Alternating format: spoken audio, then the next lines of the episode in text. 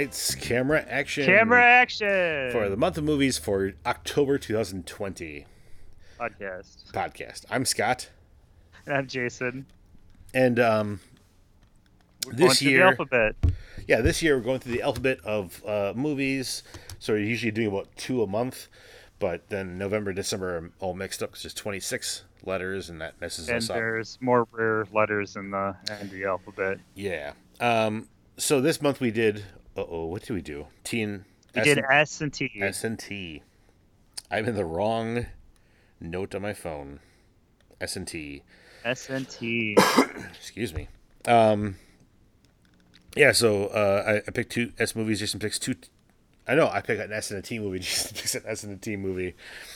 Um, and so we watched two S's and two T's. Yeah. So for this month, I oh let's just start this off right. Um, I picked a movie called Spring Breakers.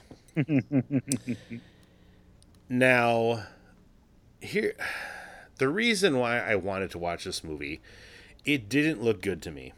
No, it didn't. It has not James. Anyway. It has James Franco in it, who I do not enjoy. Right. Um. But and then it has like a bunch of like of the TV uh, Disney TV star girls Selena like Gomez Selena Gomez and, and Vanessa Hudgens and two other people I don't really know. but um, and then I saw Edgar Wright had like released a list of like his thousand favorite movies, mm-hmm. like through all, all the years, and this was on there, and I'm like, well, if Edgar Wright thinks it's good, I gotta check it out. And so I, and then I saw this like at a rummage sale like a year and a half ago, and I'm like, I'll pick this up, and I watched it. So the plot of the movie is that these four girls go to spring break but in order to get there, they rob a restaurant so they have money to go to spring break, and then they go down there, do a bunch of drugs, party, get arrested, and then this rapper dude, played by James Franco, bails them out of jail. Mm-hmm. And then he's like, "Hey, just hang out with me." I, uh, you know, and some of the girls are like, "I'm into it," and some of them are like, "I'm not." And then Selena Gomez leaves in the first like 20 minutes of the movie, and I went, "I thought she was in the mm-hmm. whole thing," and you never see her again. Right. I thought like, she was going to come back, but and no. she's yeah, she's one of the characters that actually was like, I actually kind of because her character actually has depth because she's like drinking oh, and doing drugs, but yeah, she goes to like a Catholic Catholic school. I think they all live in the same school, but she like oh, is part of the youth group and stuff like that, and it's like, wow, she's. I thought you're going to see her break out of her shell and be like, you know what, God isn't that great or something, but she's like, nope, this is too much, and then she leaves, and you go, oh, okay. And then um, after that, they just hang out with the most annoying James Franco I've ever seen in my life. Mm-hmm. Talk about all his guns, and uh, and they're like, we want to be part of this crime too, and that's mostly the plot. Um, mm-hmm. There were aspects of it that I enjoyed. Right. Um, like whenever they would sort of they sort of had like I don't want to say flash forwards, but they'd have like voiceovers of stuff that hasn't happened yet, and you're like, oh shit's gonna go down. We're gonna find out bad things are gonna happen, and then it's not as extreme as you want it to be. But also, I didn't know who the fuck they were aiming this movie towards, right? Because I felt like it was like the the actual movie portion of the of the movie was like, okay, this is kind of just nothing's going on. They're like just doing party and doing drugs and stuff. But then they would splice in all these shots, spring break, spring break, and people flashing the camera and pouring boobs or booze on girls' boobs and all sort of stuff. I'm like, are you? It felt like in a super R-rated version of something they were trying to aim towards teenagers. Mm-hmm. It was really kind of, I don't know. It, I don't know. It was like because the look of the movie I enjoyed the look and mm-hmm. feel, except for like that the annoying spring break part. Like, but the actual cinematography and stuff like that looked really neat. But right, the, but the feeling it gave, gave from the content pissed me off.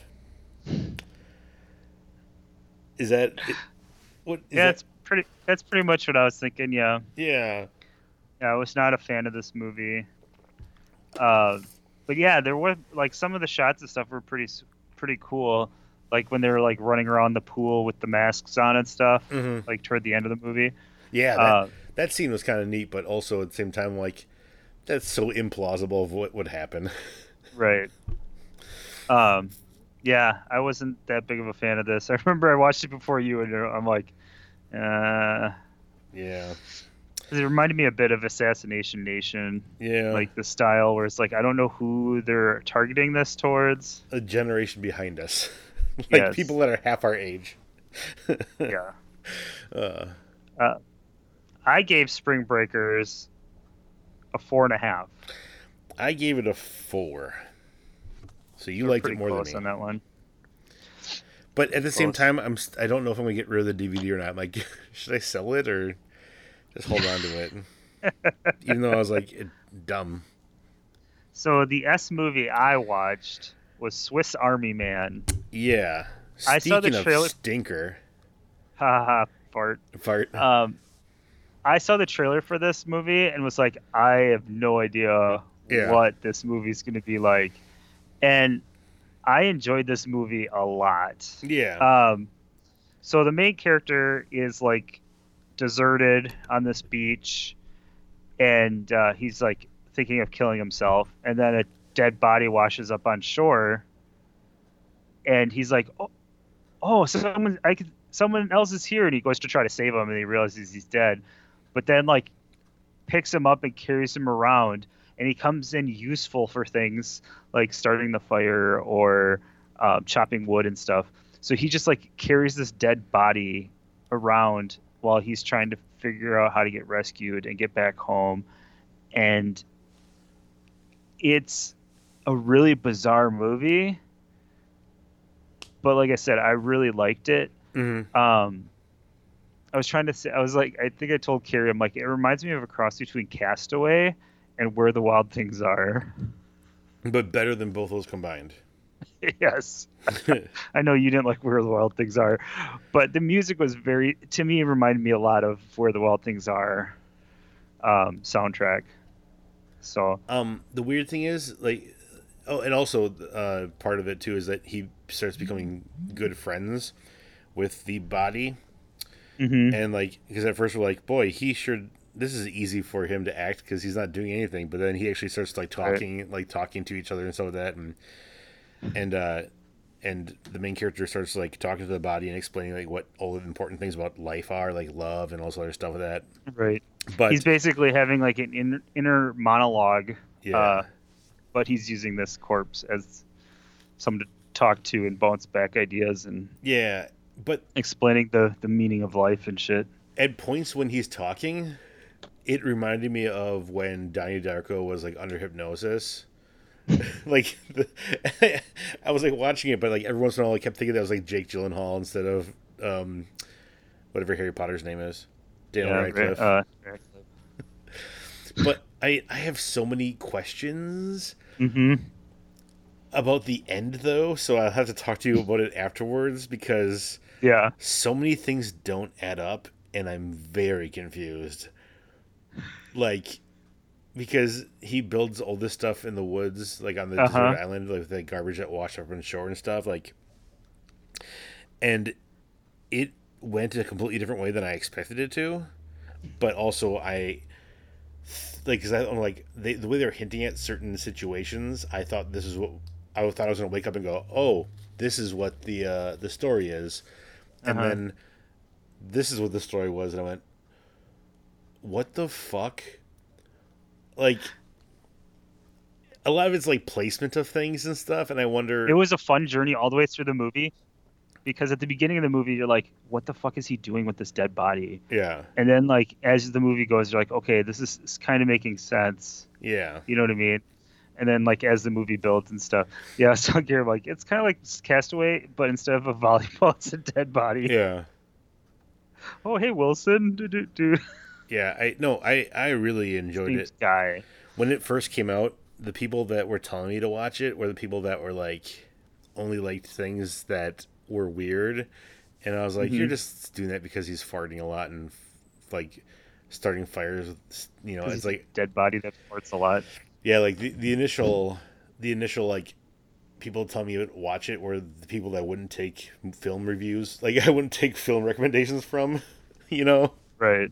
Like the ones like Evil Dead 2 is the best horror movie ever made because it's so silly. I'm like, I'm not going to watch this movie that you told me to watch. Like, no. right. But yeah. it's just like the ridiculousness of it. It's like this dead body that's decomposing, so there's a lot of gas buildup. Mm-hmm. And then he just freaking like shoves the thing in his butt uh, to shoot cork grappling hook thing. Oh yeah. like what the hell? Yeah. But but yeah, I gave Swiss Army Man an eight and a half. Me too. I think it was great. I'm like, if I see it in DVD or something, I might have to buy it. And I'm hoping there's an audio commentary because I want to know more about this movie. Yeah.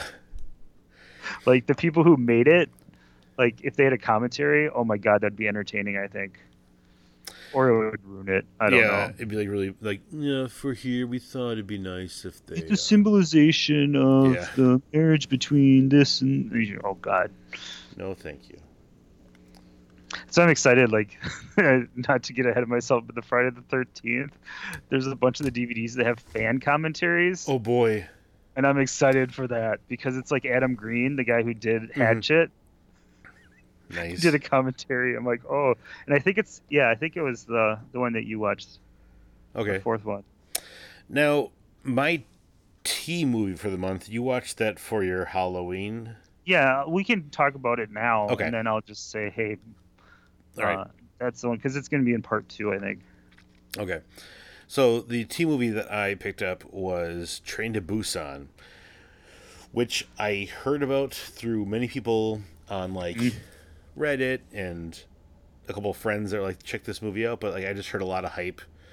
I saw it on a lot of horror movies you should watch list. Yeah, and uh, unfortunately, some of the things I heard about it kind of ruined the movie for me. Yeah, I don't like. I went in like knowing it was zombies in a train. That's all I knew. Yeah, I didn't want to know more. I try to like avoid.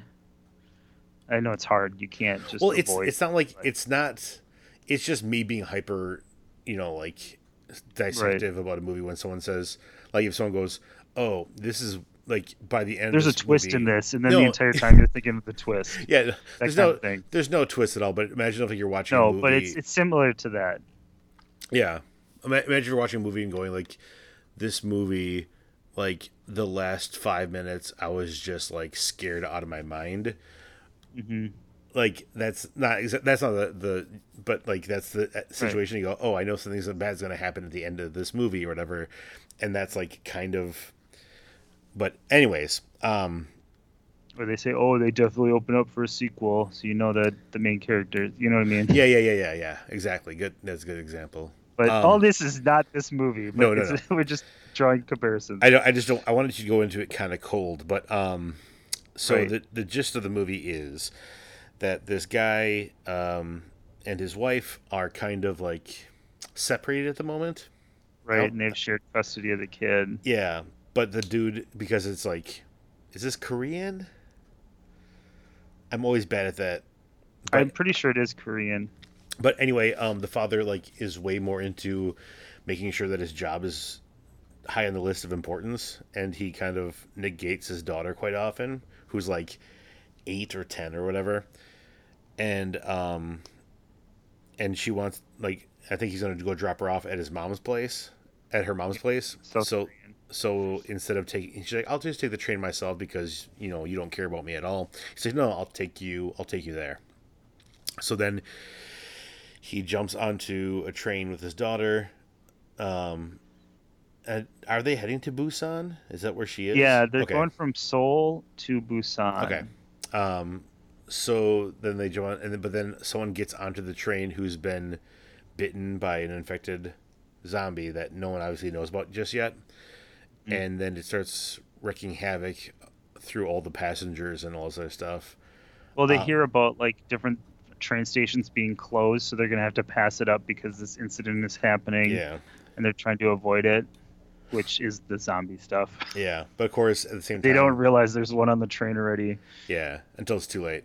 But then after that, the um, obviously some of the people like in society, they're like, we don't trust anybody, and like I'm I'm the most important person there is on here and stuff. And boy, the person that ends up being like the villain of this movie, oh, man, I don't think they got enough comeuppance upon them after all the shit they pulled. I got so mm-hmm. mad when I'm like, you, oh fuck him. Um, but some of the like the dude though, like some of the characters in that train though were awesome. Like the uh, the the the guy with the husband pregnant, and wife. Yeah, the pre- the pregnant wife, uh, the husband of that guy. That oh jeez. Yeah, that, that that couple is amazing. Yeah, they're fantastic, and he was an amazing character. Just, just, but yeah, he had the soccer team kids. It wasn't soccer team. It was baseball. Football. Oh, was it baseball? Yeah, because they had bat- their bats. Oh, that's right, baseball bats. Uh, yeah, yeah. But um, but yeah, a lot of it's just like, I mean, I'm not gonna go play by play through what happened, but right. basically, zombies are on the train, and they're trying to get like trying to survive, but I liked a lot how, for a movie that just took place in one location, for the most part, didn't feel like it. Because obviously they jump from one train to another and stuff like that. But I don't know for a movie that because going in, I'm like, how can you fill a whole movie about people on a train with a zombie? Yeah. Like that sounds like a really boring premise, but I fr- they freaking nailed it. Uh, like there were so many scenes. I was like, what? It was. It reminded me of like Snowpiercer, a little bit. Mm-hmm. yeah. But not yeah, as especially the second half of the movie. yeah. but no, I uh, it was Which good. was also a really good movie. Yeah. But no, I uh, I really enjoyed Train to Busan. I gave it a I gave Train to Busan an eight. I gave it an eight and a half. All right. And now we got to watch the new second one. Yeah. It's called the uh, Train Train to Busan Presents. Okay. Peninsula.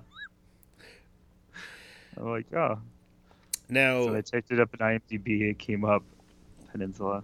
What I liked is that my S movie was bad, but your S movie was good. Mm-hmm. And then my and T movie, my T movie was good, and yes. then you picked your T movie. Uh, Touristas. Touristas. Turistas. Um, I always knew this was going to be bad going in because uh, I just had the feeling because I didn't like the ruins, and this felt like it was going to be another movie like the ruins. Yeah, but I thought it was better than the ruins. Um, but anyway, it's a bunch of uh, spring breakers and, uh, uh, who, who go. I don't even remember where they went. Like I want to say South America, like somewhere. Venezuela or something. Um, I don't know if that's right. I feel like. Nah. I want to say uh, Honduras, but I'm probably way wrong. It might be Honduras or Peru or Brazil. It says Brazil. It says Brazil. I, I was right. Okay, so they go to Brazil, and uh, I suppose there are there there's a lot of like drugs that go through Brazil. So yeah, because this is the the bus tips over, right? Yeah. Okay, so they're taking the bus to get to their destination, and the one guy's like, "We should have taken a plane." Like, no, we'll be fine with the bus. And then the guy driving the bus almost hits these people on the road, and then it like careens off a cliff and like crashes. So then they're like, "Oh, we got to figure out where we're going." And then they find a party on a beach, and get separated from everybody else. And while they're drinking and having a good time, uh, you can tell that the the locals are planning something. Yeah, because you see them talking behind their back and um, stuff like that. And I don't know. Okay, so this is one of those movies that did the thing I hate, where they show at the beginning of the movie yeah. something happens later in the movie. Um, they gotta stop doing that shit. Yeah, especially in a horror. Because I'm already watching the movie don't show me the most exciting part of the movie because then I'm like, I know where this is going. Yeah. Um. So yeah, they like they're a bunch of backpackers, and um, then they're trying to like they wake up and all their shit's gone, and they're trying to find it, but they don't speak the language, so then it's just like horrible misinterpretation, and it gets pretty graphic toward the end. Yeah. Um, because you find out from the first five minutes, and then also right. later on that um, they kind of got uh, put together with a bunch of people that are smuggling uh, organs, like a, yeah. a, like a body. What's it called? Harvesting. Harvesting, yeah, organ harvesting people. Mm-hmm. Um, but I was even saying this when we were watching it. I was like, I'm just getting tired of movies that these people are like, hey, we're going to go on a spring break. Let's talk to the locals. Well, we can't trust the locals anywhere because like they talk to the locals and they end up getting screwed over. It was, it, it was like this well, was because they didn't. I just don't understand why you would go off on your own if you can't even speak the language. Yeah. It reminded me a lot of Wolf Creek, a lot. Yeah. Um, it reminded me of like the beach, but not as the beach wasn't scary. it reminded me of the ruins. It yeah, it reminded me of so many movies where like the first fifteen minutes, like, oh, here we are in some place where we don't know what to do, and then. Like, hey, me and my sister, uh, we like to party. You should come with us. Okay, and then they just get fucked over until like one or two of them are left. So while I'm looking at the turistas, uh, it says, "If you like this, you'll like the rooms." um, which is the one I watched last month. I will say though, if you uh, have thalassophobia, if I'm pronouncing it correctly, uh, that works. Or if you have, um, I don't know what that is. It's the fear of um, what's underneath the water. Oh, okay. I, I probably pronounce it way wrong, but um, or it's the fear of open water. Um, or if you have claustrophobia, uh, the last 10, 15 minutes are fantastic for that.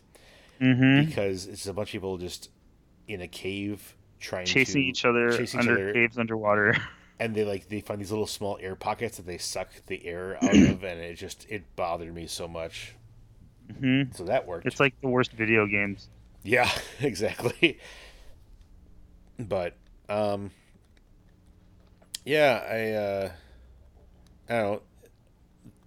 It had good actors in it, but this movie I didn't mm-hmm. feel like you needed good actors. You just needed someone to be there. Right. Because yeah, they had good actors in it. They like I don't know the whole.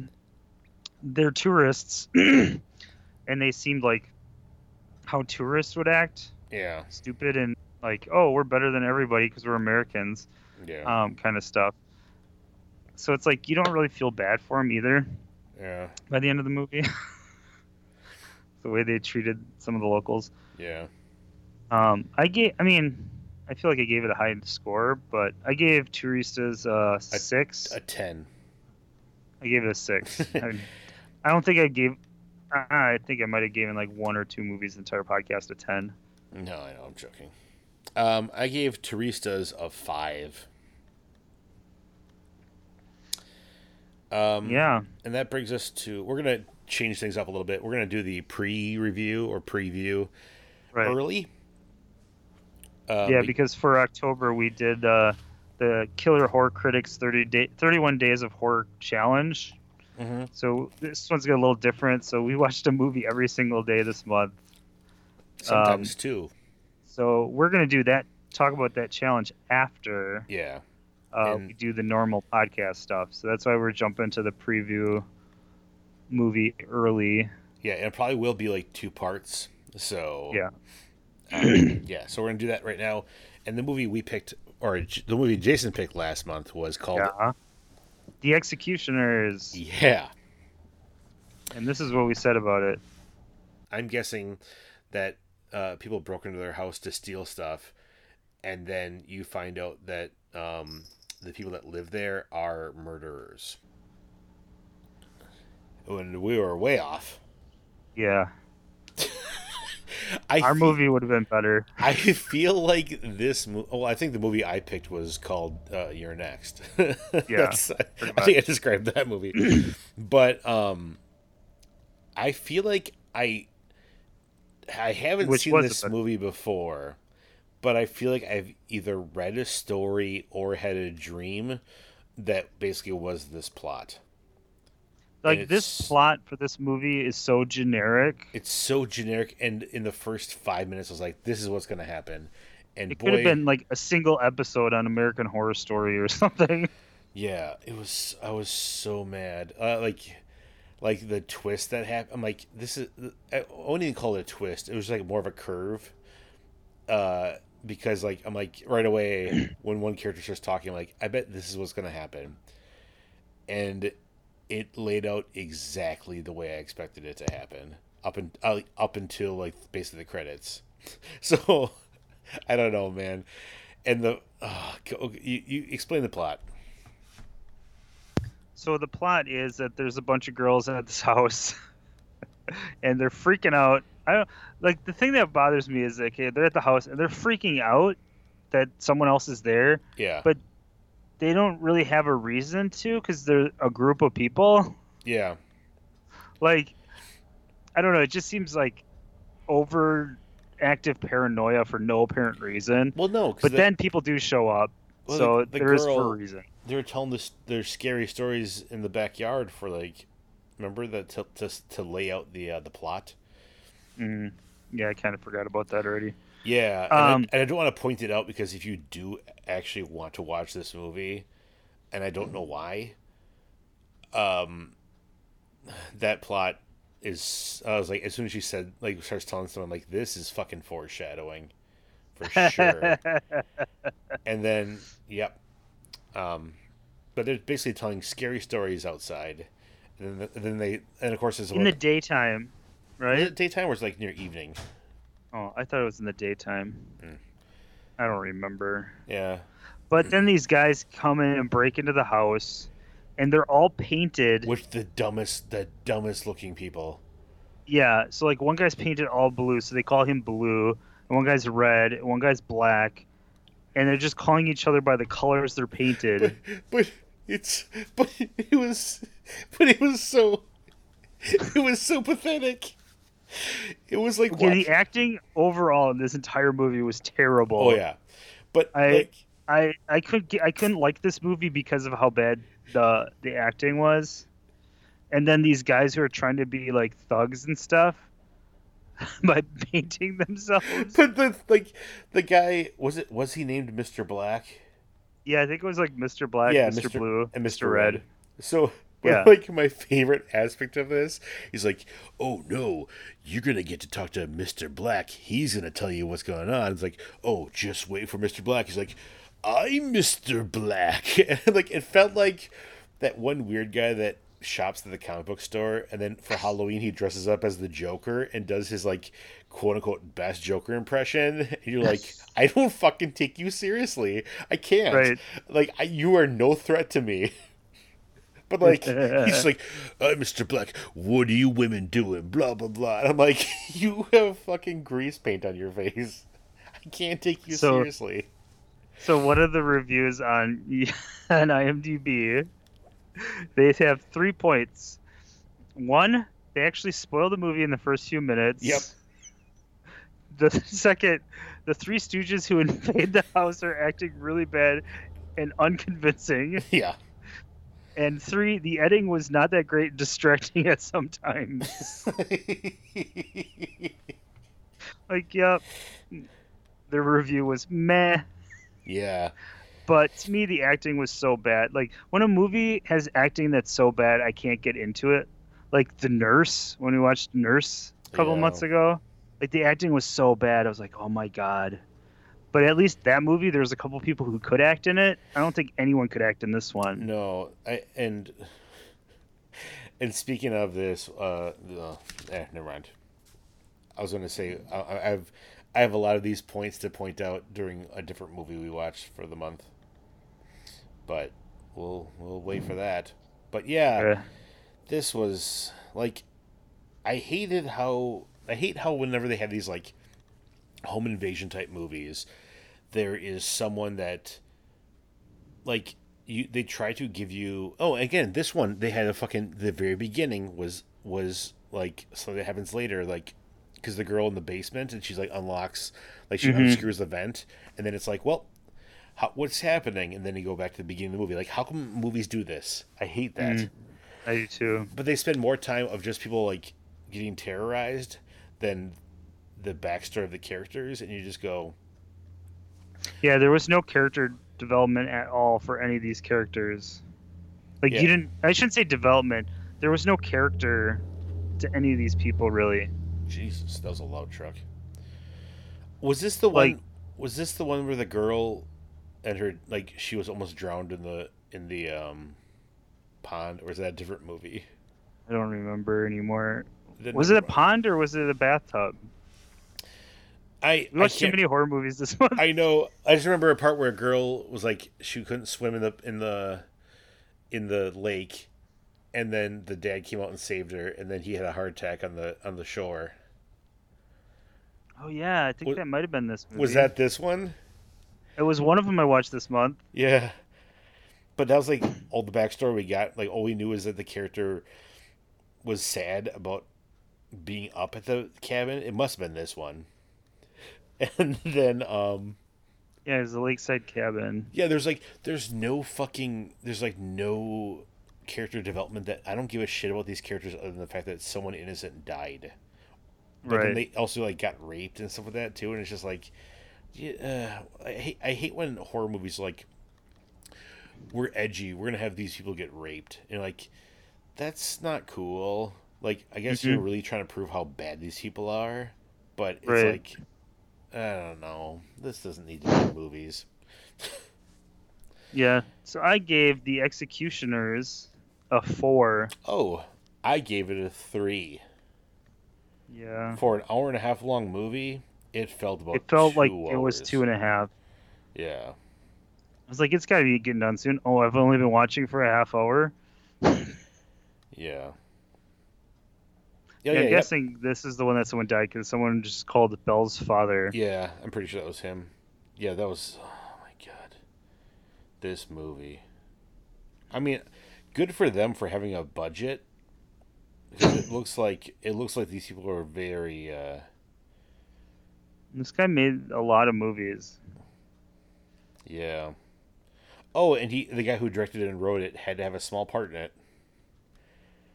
Was he the dad? he was Jim. I don't remember names. Oh, I think he was the guy like at the very end with the um. Mm. Oh, the, the the guy who's buying. Yeah, buying the story. Yeah. Oh, that would make sense then too, because he's the writer and director. Jesus, uh, so he stole movie. it. Fuck this movie. Well, he's from Belgium, so maybe it's lost in translation. Yeah. Maybe that's why the acting was so bad he couldn't tell. Yeah. Um, but yeah, that was that was uh, Executioners. So are you gonna send me a picture of this next one? Yeah, the next movie is um, the movie I'm picking. Uh, whoops! Don't send it to my parents; they'd be very confused. like what? Did, Why? Like why? when Laura texted Jake, they're watching. what? Oh, the movie. Oh. Just looking around in the park. Where the hell who's watching? I took way too many pictures of my cats recently. All right. Too attached. Um, there you go. All right, so I'm sending an image of the poster art and where to find the movie. So, um, a movie I wanted to see uh, popped up on Just Watch, and I was like, all right, cool, I want to watch this, but I'm like, I don't want to I already know what the plot is for that, so I just went to like the you might like this movie until I mm-hmm. found one that I was like, the rating is decent, and it's something that I've never heard of. So um, the one I sent is called The Wretched. Did you get the image over? I didn't get it yet, but I'll just go on type and just watch then. Yeah, it's uh, The Wretched, W R E T C H E D. And the cover shows a girl uh, who is kind of like she looks naked, but she's like all kind of sitting down, like curled up, with a deer mask in front of her face, or a deer head skull in front of her face. Yep, here it comes. And she's like kind of sitting in the woods. Oh, jeez. Yeah. she's sitting on the ground in the woods, smoky and stuff and dark. Um, and the the the line underneath the the the what is it called? Subject line? No, the catchphrase, whatever. It says something wicked wants inside. So it's on Hulu, and it came out this year, so that could be a good thing. if it's a recent movie. I mean, it's IFC film, so this is the people that did the oh, IFC Midnight, yeah. Yeah. The Wind. They did. Uh, well, I was going to say, didn't they do that one eight movies to die for or whatever? No, or was that someone else? Oh, someone else. No, uh, they did like the remake of Maniac, and mm-hmm. um, uh, with with Elijah Wood, and they like they did the one that we did later called The Wind. Mm-hmm. Um, I've watched quite a few IFC Midnight movies on this podcast. Actually, I think one is called Haunter. I think with Abigail Breslin. That might not be her name. And then another one. okay, like, but anyway. Yeah. So this girl's sitting here with, she looks naked with yeah. this skull. Yeah. I'm guessing. But her that, also, it looks like her skin is cracking in the sense like yeah. a desert, or like an old painting. Mm-hmm. I'm guessing that this is going to be one of those movies where she is the mother of the Antichrist. Okay. So devil, the devil wants to get his seed inside her. It okay. says something wicked wants inside. All right. And I don't know. It looks like a deer head, but yeah. Uh, I don't know. That's what I'm going with. I'm going with that. There's some kind of demon that wants her to birth another demon. Um, so it's probably some kind of witchcraft or something because I see like this triangle. Yeah. That almost in like, the woods. Yeah, the triangle that goes around part of the logo, and it kind of distorts some of the letters. Like a mirror. Yeah. Um, it's almost like clearer and darker, but um, and then of course on uh, on the uh, just Watch app, it has like one, sh- like one screenshot picture. Yeah, of her and wearing the. Uh, it shows a woman uh, wearing a mat, like wearing a deer skull, and like in a building. That's all we got. Yeah, it looks like this is the rafters or something. Yeah. So it looks like some kind of cabin in the woods. Yeah. That's that's gonna be my theory. Is my theory is these people, um, this couple or a family, move into a cabin in the woods, and there's an evil spirit in the woods that possesses one of them and they have to do like and they're like and that girl possesses is possessed like sacrifices her family to appease the god of the woods so that's my theory so hopefully it's something similar to that or better yeah i'm hoping but that's yeah that's that's our preview for the wretched the wretched uh, so if you want to follow along at home uh, I don't think this will be out by the time you watch it, but or listen to this episode. I can't talk. this quarantine, boy oh boy, talking to people is very hard. So okay, I know I'm getting ahead of myself, but you watched, um, like uh, the Invisible Man. Yeah. And I was like, which version did you watch? Did you watch one from 1933 or the one from 2020? holy crap, that came out this year. Yeah. I know I watched it this year, but like it came out this year. I think it was supposed to come out like in March ish, maybe. I think it was one of those. It did that... come out in theaters. It, it, was in theaters before the shutdown. Okay. Like that's it was still... the week before the shutdown. Yeah, that's still March. Right, but still, that's how long ago it feels. Yeah. Feels like over a year. Yeah. I'm like, no way that came out this year. oh yeah. Yeah, from like March to t- to today it's like the longest ever. Yeah. Okay, so that's our normal podcast stuff. Now we're going to get into the 31 days of horror challenge. Boogie boogie. So boogie. each day had a theme, and then I picked a movie and watched it in that theme. A lot, some a lot of these Scott's already seen. The other yeah. ones he hasn't seen. He watched it for this podcast as well. Yeah. So and, we'll and just some of the ones that Jason watched, I also watched just for funsies. Yeah. So we'll go through the dates. So like the first October first, uh, the theme was slasher. So we picked a slasher film. Um, I ended up going with the Hatchet movies because I only saw the first one. Yeah. So I ended up watching Hatchet two, and then after that, I'm like, well, I might as well round out the trilogy because uh, the first Hatchet, like it ends, and then the second movie picks up with that and continues. And then the second movie ends, and then the third movie, the last chunk of the second movie is the beginning of the third movie. So it's almost like one giant movie. Oh wow. Yeah. So it's like it's kind of cool to have this giant continuity. Well, kind of, because uh, the girl changes actress from the first movie to the second movie. Uh-huh. But she's the same in the third one. Um, and I don't know. It's kind of cool because it's like an homage to all those slasher films back in the day of like Jason and Halloween and uh, Freddy and stuff. Um, I like how I said Halloween instead of Michael. Um, so this, so Hatchet one I watched in October of 2017. Um, the second movie, uh, so the first movie they went and there was like the the tour, the boat tour thing that gets capsized, and like Victor Crowley kills them all, but the one girl survives, and then uh, she finds out that her uncle and her brother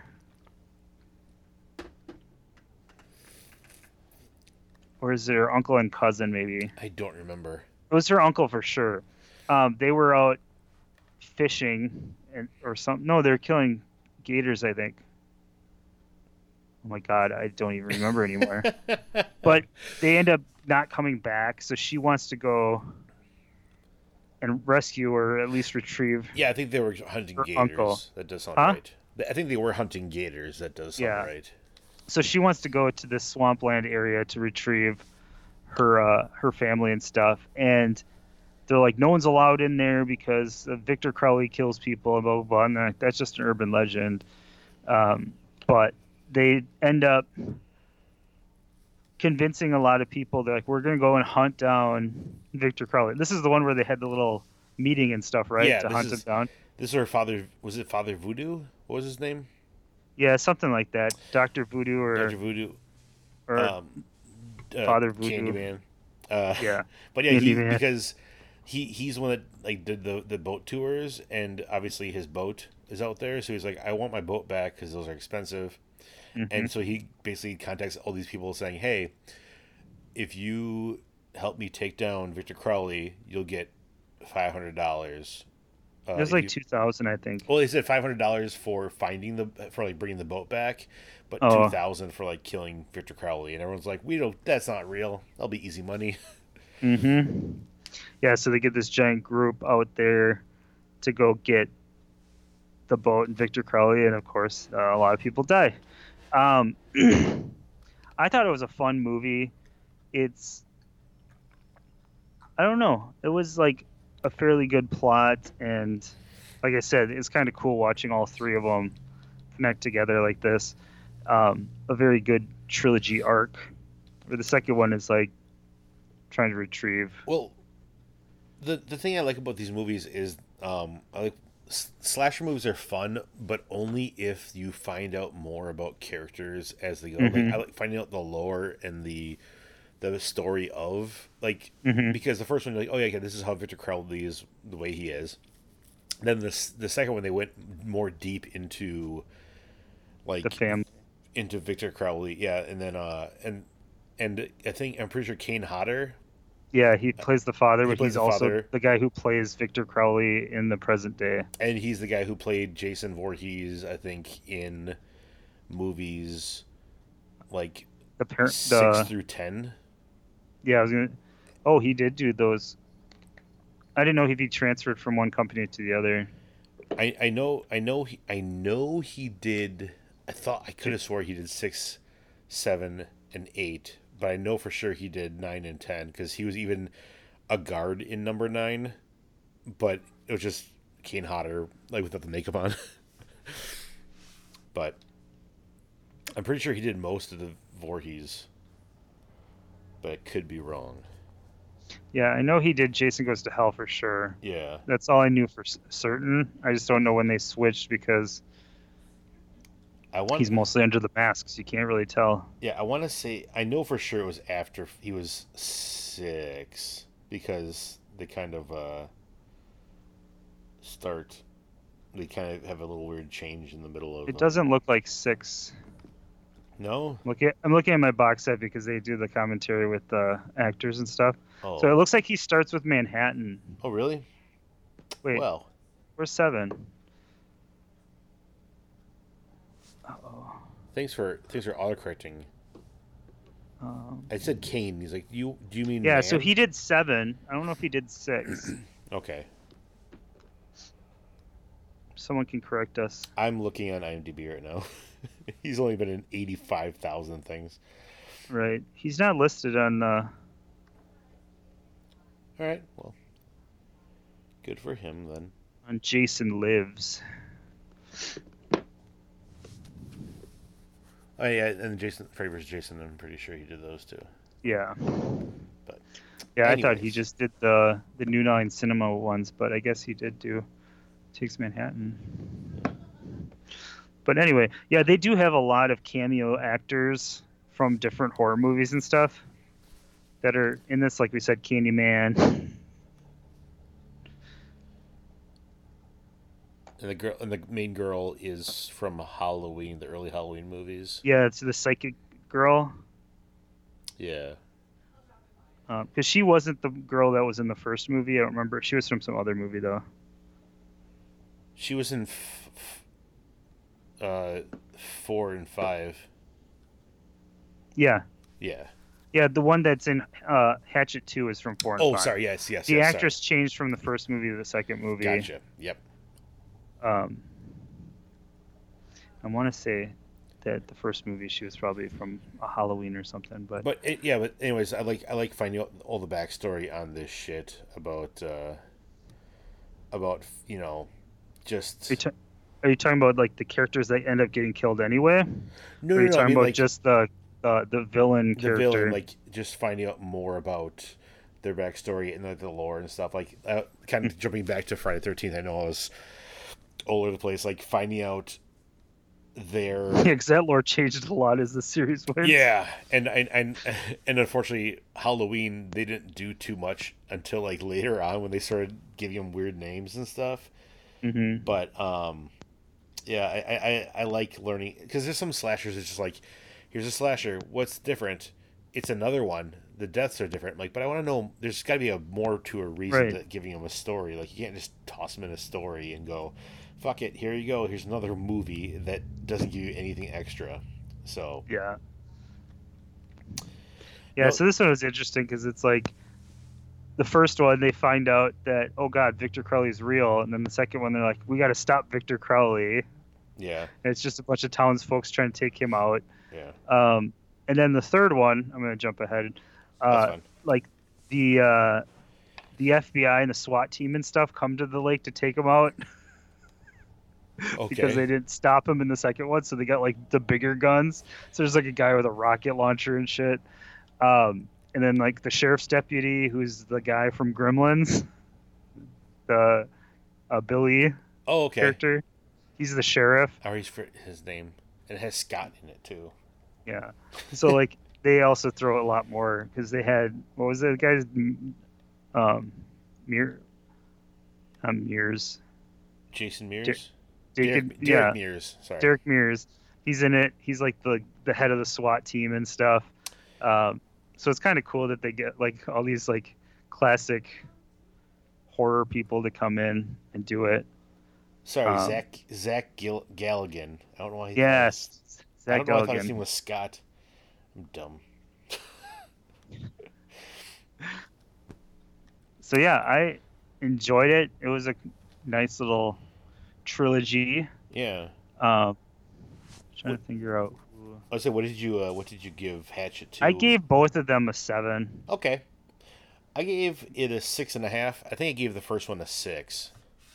Um, oh yeah, the lady. There's like this lady that comes in that's trying to write an article about it because no one believes that Victor Crowley's real. So she wants to interview these people who saw it. Uh-huh. She was in uh, Texas Chainsaw Massacre 2. Okay. Was and uh, DJ? Ten minutes to ten minutes to midnight and another movie called Greenlight, like all horror movies. Uh, she played Stretch. Yep, she's the DJ. Yeah, so she was in the Hatchet Three. Yeah, she's like the. So they got like a lot of little cameo stuff. It's kind of cool. Yeah.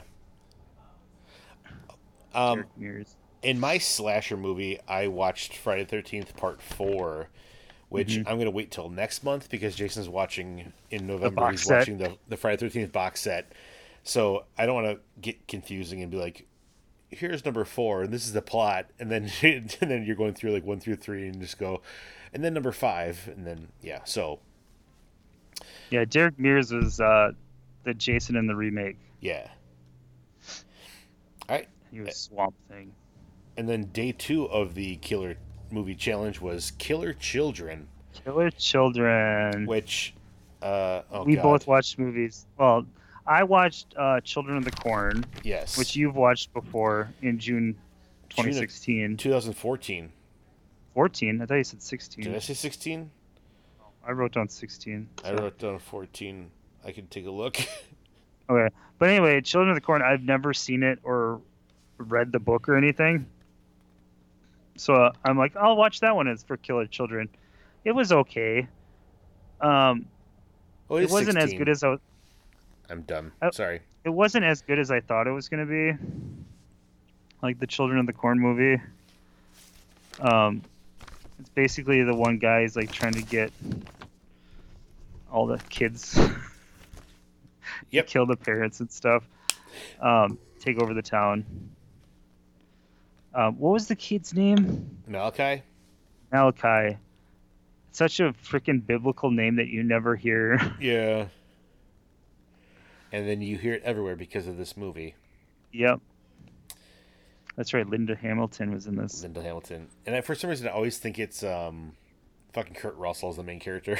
I know he is a very Kurt Russell type character. Um, Peter Horton. I don't know. Um, I don't know. If you want to know more about this movie, Scott described it in June of 16. Yeah.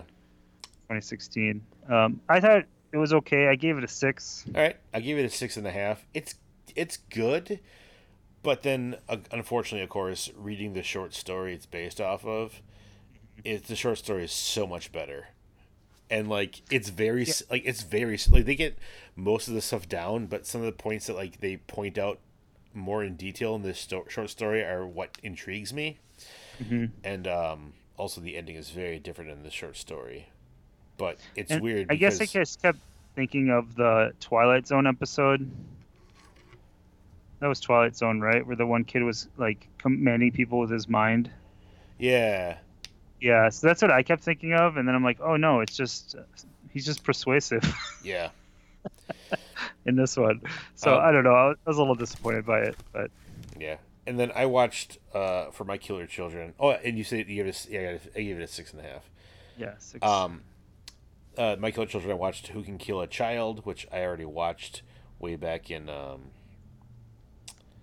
oh October 2016. So that was fun. I didn't see that movie. You didn't? I thought I mm. watched it with you. Yeah, it's not on my list. Huh. Okay. I'm like, I don't think I remember seeing. It. I remember you watching it, but yeah. I don't remember seeing it. Okay. Um. So then uh, the, for the challenge, the third day was a movie with a great musical score. Yeah. So I rewatched It Follows, which is fantastic. Which I watched in October of 2015. Oh god. And even watching it a second time, oh my god, I still love this freaking movie. It's so good. It's it has like if I'm watching a scary movie, this movie pinpoints all the things that freak me out. Like what would scare you if this happened and then yeah. it happened? like yeah. this movie has those scenes where it's like someone's just coming at you and no one else even realizes it and it, it, it's just you. Yeah. And they're just heading straight towards you. Like that's creepy. Yeah. or the guy that ducks into the door as he comes in the room. That I think is the scariest part of the whole movie for yeah. me. Oh, so good. I watched I, it. I don't know. It's shot beautifully. The music is amazing. Like Oh. Yeah, I, I watched that in uh, April of 2015. Yeah, you, saw... didn't you see that in the theater? Yeah. Yeah, and then I ended up watching it after the fact. Um, yeah, I gave It Follows a nine. I think I gave it. I forgot already. I think that's eight. what I gave it back then, but I probably would still give it that today. Uh, I gave it an eight. An eight. So, which musical score did you pick? I watched obviously. Uh, I love Italian giallo films because their mm. scores are. I don't know what it is about them, but like their music is so fucking good. Um, so I watched Suspiria, the original version, because uh, Kristen watched. I made her watch the remake, and she hated it. Um, so, and I didn't like it either. But we watched the original version, which I watched way back in September of 2016. Uh, Suspiria, I gave it an eight and a half. Because man, those Goblin soundtracks are fucking awesome. so for the fourth movie, yeah, the fourth day was black and uh, white. Yeah, black and white film, which I chose the Blob, but I was really mad because it was the colorized version. I wanted to watch it in black and white um, yeah, I was colorized. I'm like, oh, I'm not changing it now. It's too late. Yeah. So I ended up watching the Blob because I've never seen it before, and I don't know. It was. I thought it was really good. Um, mm-hmm. With Steve McQueen uh, is the actor, the main actor in this, um, and uh, yeah. So this meteor crashes on Earth, and there's like gunk inside of this rock, and it like gets stuck to this guy's hand so they take him to like the doctor's office to try to get it off, and then it just like eats him and like starts growing, and just starts killing people. Um, and while this is all happening, they're trying to figure out ways to kill it because they can't shoot it or you know stab it or anything because it just globs onto stuff. Um, I watched the the blob, yeah, like I said, from 1958. Um, it didn't get nearly as big as I thought it was going to. Yeah. But maybe that's like the remakes. Yeah, the uh, um, uh, the one from the '80s. I watched that one, mm-hmm. and that thing like flows down the street. And yeah, it never got that big. Like, and this one, I'm pretty sure it didn't even get bigger than a person. Oh, okay. yeah. Um, but yeah, it's just like one of those things. Once it sticks to something, it just won't let go, and it just oh I don't know. It was kind of cool. Um, I, I read the book, like back. Tony posted this like a month ago on Facebook, but um, they're these like these old horror books. They're like orange bindings, but then they had mm-hmm. like just pictures from all these horror, old horror movies, and uh, and then they kind of just like, give like a very short description of what was happening in these scenes. And I remember reading that one because I remember how it ends. and I remember what the weakness was and some of that. But um, see, I don't know. Like, I kind of want to say how it ends. yeah, but it's it's terrifying because the way it ends is like, this is why climate change is important. Yep, exactly. I was thinking that I'm like, we are screwed if this is based on a true story. Yeah, because uh, the South Pole, Antarctica, is breaking apart yeah. and it's melting. Um, yeah, so I gave uh, the Blob a six and a half. Okay. Like I said, I was a little disappointed that it was colorized, but it was. It's always interesting when they colorize films because you're like, did they know what color these things were, or are they just going for bright colors because hey, it's color? Yeah. Because everyone's cars are so bright. like, did he really pick a car that color, or did they just like want to make the car that color? All right, my cat is eating my list. So yeah, I gave the Blob from 1958 a six and a half. All right. I watched uh, The Invisible Man from 1933. Huh? 33. 33. Damn, I was going to get 36. Um, but you watched that already. Yeah, in May of 2015. Yeah. Um, yeah, was part of my uh, Universal Monsters collection. Yeah. Cat. I hope the, mic- uh, the microphone's probably picking up your purring, so. I don't hear the purring. Well, yeah, but the actual microphone is oh. better at picking up stuff. So, I'll apologize. I apologize for people that uh, don't like cats. Um, but uh, yeah, the Invisible Man, I liked it. Uh, I thought it was really mm-hmm. cool. Like for a movie that's almost ninety years old. Yeah. Jesus Christ, the special effects they used in that movie were fantastic. Like, uh-huh.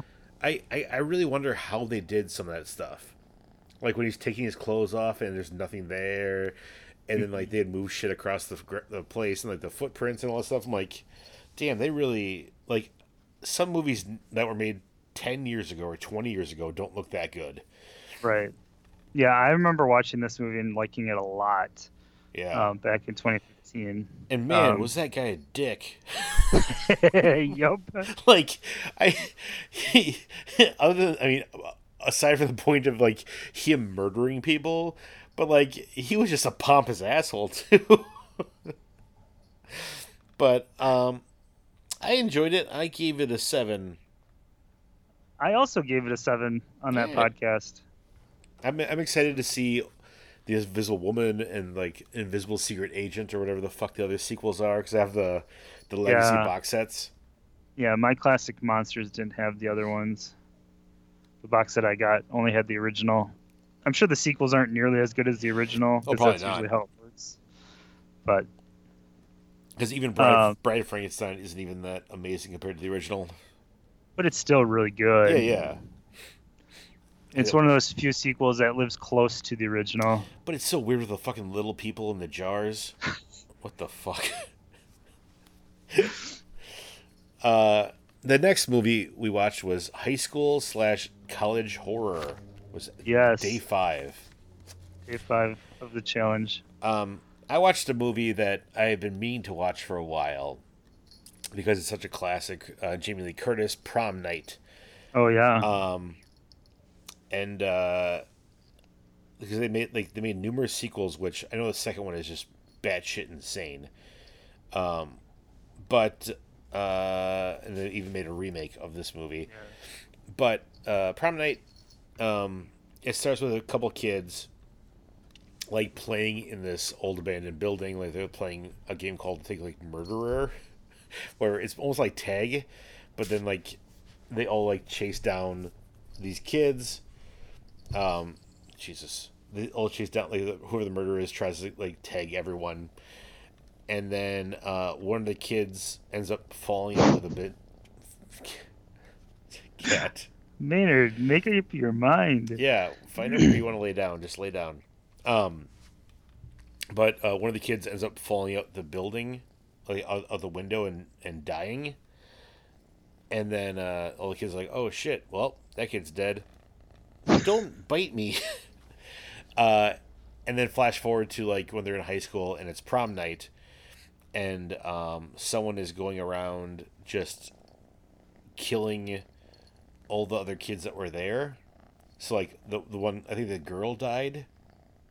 Yeah, like a girl died, and then like all the kids that were involved with that game like are slowly getting killed off. And it's nothing too spectacular of a movie. Don't bite the cords. Nothing too spectacular of a movie. Jesus Christ. Go over there. Um, he's back. Uh, but it's, I mean, it's all right for a, a, a normal slasher, but I, I'll watch the other ones just to see what where it goes. But I know the second one is, it's it's honestly just a normal slasher movie, because mm-hmm. by the mm-hmm. time you find out who the killers are, you're like, okay, that makes sense. Mm-hmm. Uh, but the second one, like one of the girls, like, I guess the second movie, a girl is like possessed by some some spirit, and she has telekinesis and stuff, and it's all fucking nuts, crazy. But this one's just very generic. Um, it was okay. Uh, I gave it a six. So the the high school movie I watched was Slaughter High Slaughter High. Which you watched in July of 2017. Yeah. Um, yeah. Uh, and you it was did, kind of interesting. You didn't want to use this for your uh, movie, The Best Score. Right. So I'm like, what is going on with this music? Like the entire time, like at the beginning, you're like, okay, this is weird, and then they use it throughout the whole movie. Like this is our, uh, like you know, Michael Myers. And, yeah. Jason Voorhees music. Um, it's weird because like basically this movie is an April Fool's prank that goes wrong. Yeah. and uh, and then the basically this is also one of those slasher films. You're like, yeah, I, I know who is doing it. Um, but it was entertaining. Um, like I just these guys are really freaking dumb if they're not like, oh, we're going to this family, uh, this high school reunion, and no one else is here. Let's break into the school. Yeah. Like what? Why? like they kind of deserve some of this stuff. Yeah. But, um, yeah, like you said, Scott, watch this before you can get the bigger update in that the July of 2017 podcast. Um, but I gave it a six and a half. Oh, okay. It was it wasn't anything like spectacular, but I gave it. was entertaining. God damn it! My pen's gone. The cat just took it. Um, I gave it a five when I watched it, but it was just it. Like it was like it's five isn't it's not a good movie, but it's so ridiculous that I should give it more than a five. It's like, one of the, those that's like a shitty movie that's entertaining to watch. like the characters make no sense. Like is that the one that the girls like? Oh, something ha- got on me. I'm gonna just take a bath, and there's like a bathtub in the middle of a room. Or am I I don't remember else? if that was it or not. Because I know that the Maybe. bed, the bed part happened. Yeah, yeah. Because I think like, yeah, the bed, and then I don't remember exactly. It's been years. It's been four years, Yeah, it's been it was ridiculous. three years. Yeah. Um, so October sixth, okay. theme was anthology, Yes. which I was gonna watch Creepshow, but it wasn't on any of the streaming services, which shocks me. Because if they have the Creepshow TV show, why wouldn't they have the movie? Yeah. I have, and the thing is, I have like two copies of that movie. So I could have bought. it. But I thought it was on a streaming. I thought I saw it on a streaming service, so that's why I was gonna do it. Then I'm like, oh, I guess I'll watch something else. So I ended up watching Body Bags. Um, okay. So I saw that like showing up on a lot of things. Have you Mhm. seen this movie before? it felt familiar, but I don't remember like a lot of it. But Yeah. it felt familiar. I because Kristen was like because one of uh, her friends on Facebook was like talking about this movie how how great it is. So we like we just went to bed and like tossed it on and I was like I saw this movie like 25 years ago. I Eh. might have because like some of the stuff seemed familiar, like the balding guy, Yeah. but I don't remember Mark Hamill baseball stuff. yeah, I barely remember that. I don't remember that too much. I remember mostly the uh, gas station one. The gas station scene, yeah. yeah. which Like which- when I was watching it, I didn't think I did, but then as it was ending, I was like, I think I've seen this. Yeah. Um it was uh I remember this is going to people on the podcast might not care, but um remember when we went out west and I think it was out west and uh we were like at this some like park at this some sort of um campsite we were playing a pool and these kids we were talking to around our age we were talking about Tales from the Crypt and stuff like that Mhm. and they started explaining these stories like this doesn't sound like episodes of Tales from the Crypt that I saw but they're talking about this movie. And then it came on TV like on Fox or like ABC or something but it was like the edited version yeah. I remember we taped it, and I watched it then, like taped off of like edited TV. But I remember we were gonna watch it with your old friend Tony, Uh huh. and I remember like I remember the three of us watched it way back in like ninety six or something. Okay. Yeah, it came out in '93, so that could be. Because I remember I remember talking or ninety five maybe ish because I remember talking to those kids uh, at the at that campsite and then we watched it like a year later like that's what the kids were talking about this one with the hair and then like stuff like that. So because that that was 94 so that would have made sense when we were camping so it all like it all came together for me that night. I'm like oh shit. Yeah, so Body Bags has three stories. One of them is about this lady who's working at a gas station, and there's a serial killer on the loose. played by robert Carradine. And then the sec, and then the second movie is this guy who's balding and he wants hair. but Ro- Ro- robert Carradine is, the hair starts. but robert Carradine is the guy from revenge of the nerds Yeah, That was the guy who was in the first one. It's just right. it's Yeah, very- he was he was there when she showed up. Yeah. Yeah, Anyway, sorry. and then the- the, the- Yeah, and the second one is this bald guy wanted hair, and then there's this baseball player who lost his eyeball. Um, and those like the three short films. But yeah, it was Mark Hamill in the third one. Yeah. Um, I'm trying to remember. Was that Creepshow with the the TV show I'm talking about, where it had the worms that had the weight loss worms? Yes. Yeah. Okay. This, that's what this reminded me of, even though obviously that one came out after. Yeah. Um, it reminded me a bit of that because, like, the hair, all of a sudden, it's like, oh, these little worms. Yeah, little snake um, things. Yeah. I enjoyed it. I didn't realize that John Carpenter was the mortician guy. Yeah. I'm like, who is this guy? There's a lot of other like um, guest stars too. I think um, uh-huh. I can't remember who else was in. it. I want to say maybe Wes Craven was in a small, small part of it. I could I could be very wrong. Yeah, but yeah, they, I think um, each part of the each story was, was uh, oh, it was a different different person.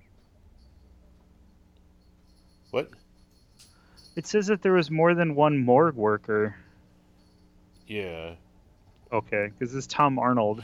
Well, they're the ones that came in at the very, very end. Oh, okay, at the very end. That's right.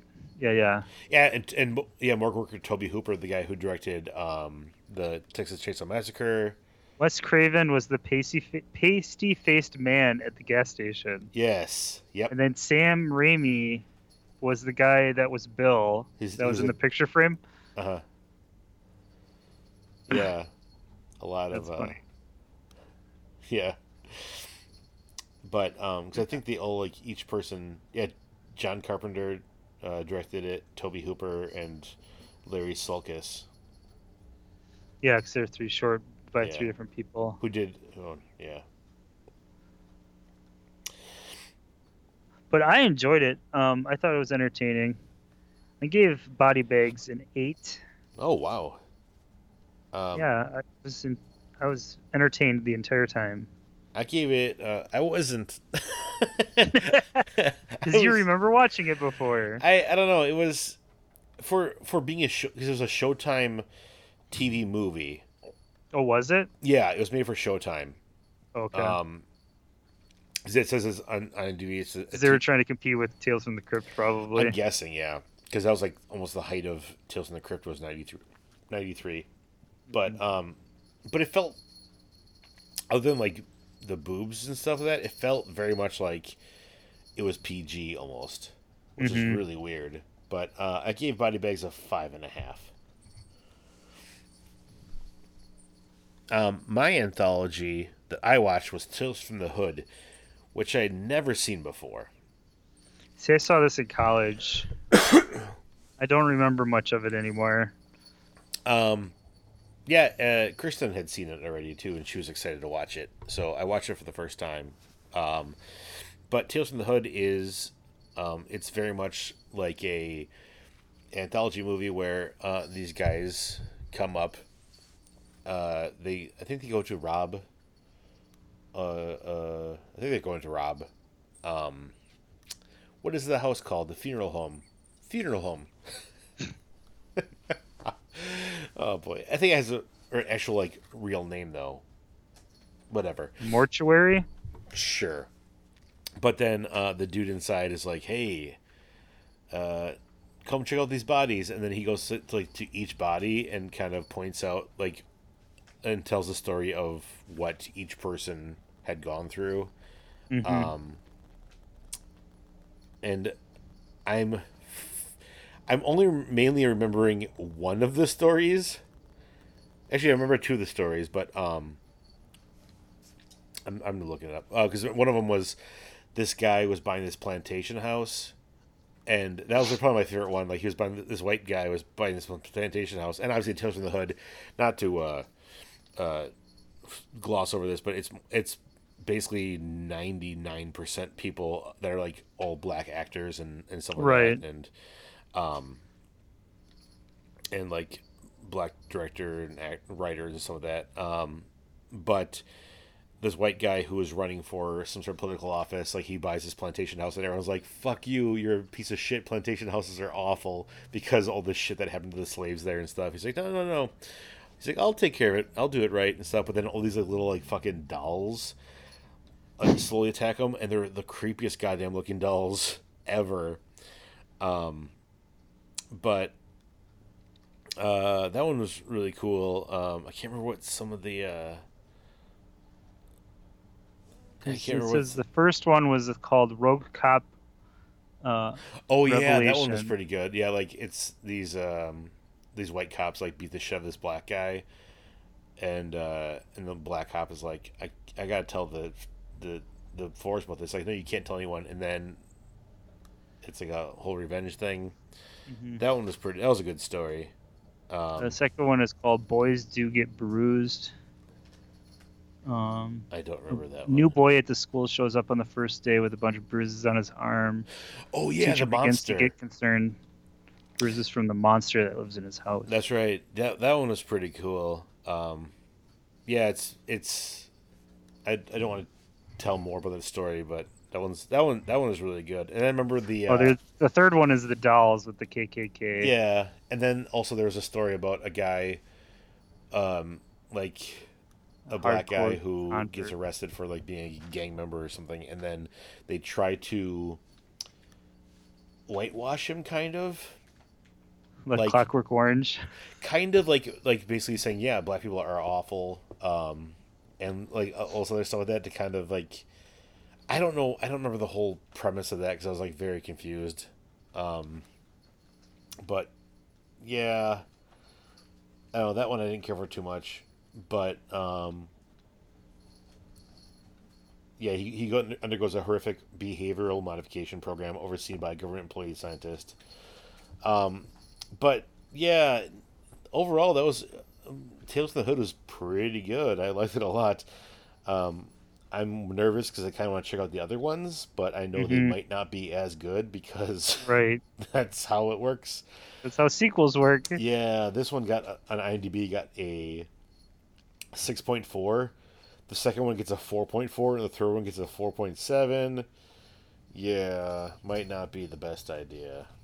Right. To scope those out, but no, I, overall it was, it was a really good movie. I liked it. I gave it a shit. What I get a seven and a half. It sounds about right. okay, so then uh, October 7th was Latin X. Yeah. Is that what it's Latin X? Yep, Latin X film.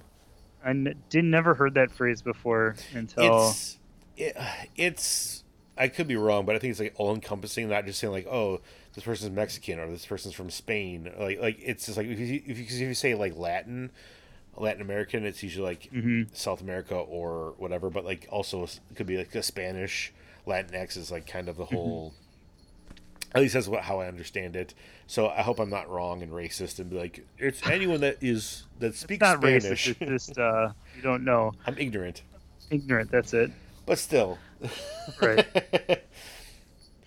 not not wanting to learn uh, the correct terminology could be a form of racism because you're like that doesn't matter to me.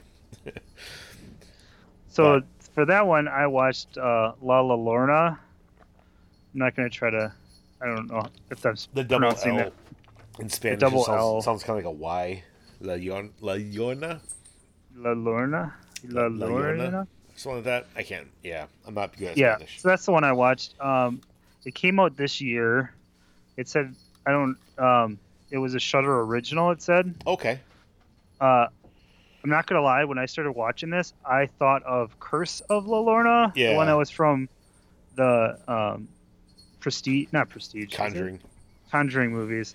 Um, and I'm like, oh, I'm kind of glad it's not that then. but this was a weird movie. Um, going in, I did not know the story of uh-huh. La Llorona and this is basically aimed at people who knew the story already. Oh, okay. Because this isn't that story. Oh. This is uh, a different story, but it kind of has aspects of the original. Okay. Um, so anyway, you follow this family because this movie takes place in Guatemala, um, and you, it's like this family in this big house. They got like, you know, maids and all that stuff helping them, um, but the father in the house is uh, accused of like it's one of those slow reveals. Like you're like okay what something's going like people are acting really weird and stuff like that and this guy's got this giant house and he seems important but people are hating him. Uh-huh. Um, and then it cuts to like this courtroom and you find out that he was like a general uh, from guatemala and he's on trial for uh, killing a bunch of people through genocide um, okay. and then he's found guilty hmm. so then he's like under house arrest um, and there's like mobs of people outside and like all of his coworkers like all his maids and house like the housemaids and stuff like that they all quit so they're like oh shit we got no one else to, no one to help us in this house um, and like the daughter she doesn't want anything to do with her father but she's stuck there and she doesn't like her dad and her mom's getting mad she's like he's your father you should care for him blah blah blah mm-hmm. and her daughter uh, doesn't understand what's going on which is understandable um, and then during all this craziness and stuff, there's this one lady that knocks on the door and says, "I'm here for the the, the maid job." And they're like, "Okay." So they let her start working, but then like weird shit starts happening. Like you hear like screaming and like weird shit's happening. Like people like it looks like she's just wandering the house at night and stuff like that. Uh-huh. And uh, he like the dad is just a dick um, and people like hate him, but he was the leader, and you know, so he's important and stuff. It was a very interesting movie. Um, after I got done watching it, I had to look up what the the story of La Llorona is. Yeah. Um, because I'm like, this is not what I thought it was, and I was like, oh, okay, so it's like playing on that original story, but it's not that story. Okay because um, I think the original story was something like a mother had two children that drown. Yeah, she and she she's crying because her children are dead, and then like draws people in and stuff like that. Yeah, and she causes them to kill their children by drowning. Mm-hmm. Yeah, yeah. I, this this is not that movie. I am trying to find it because I watched a movie like on one of my collections and it was one of those that, that the movie was so freaking bad. It was like very, it was very, um,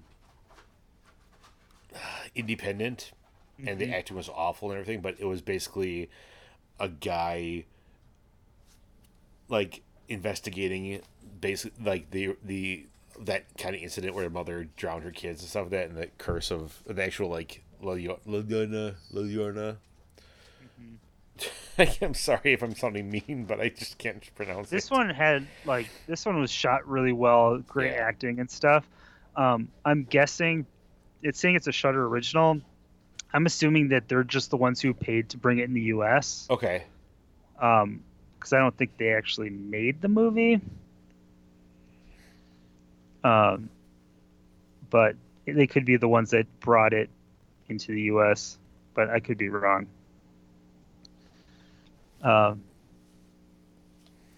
yeah, I gave. Oh yeah, I gave that movie La Llorona. I'm saying it wrong. I know, and I just keep saying it that way. Um, I gave it a seven out of ten. Okay.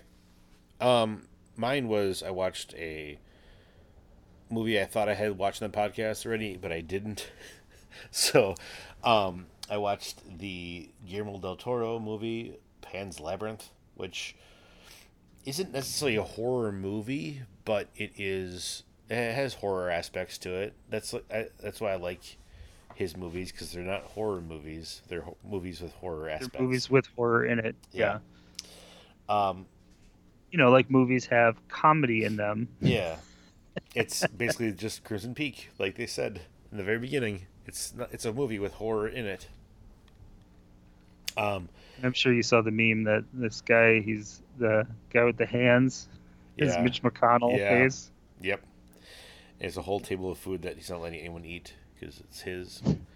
Uh, but the uh, story of Pan's Labyrinth is it's a fairy tale about um, this girl who's like very important to the. F- oh, fuck.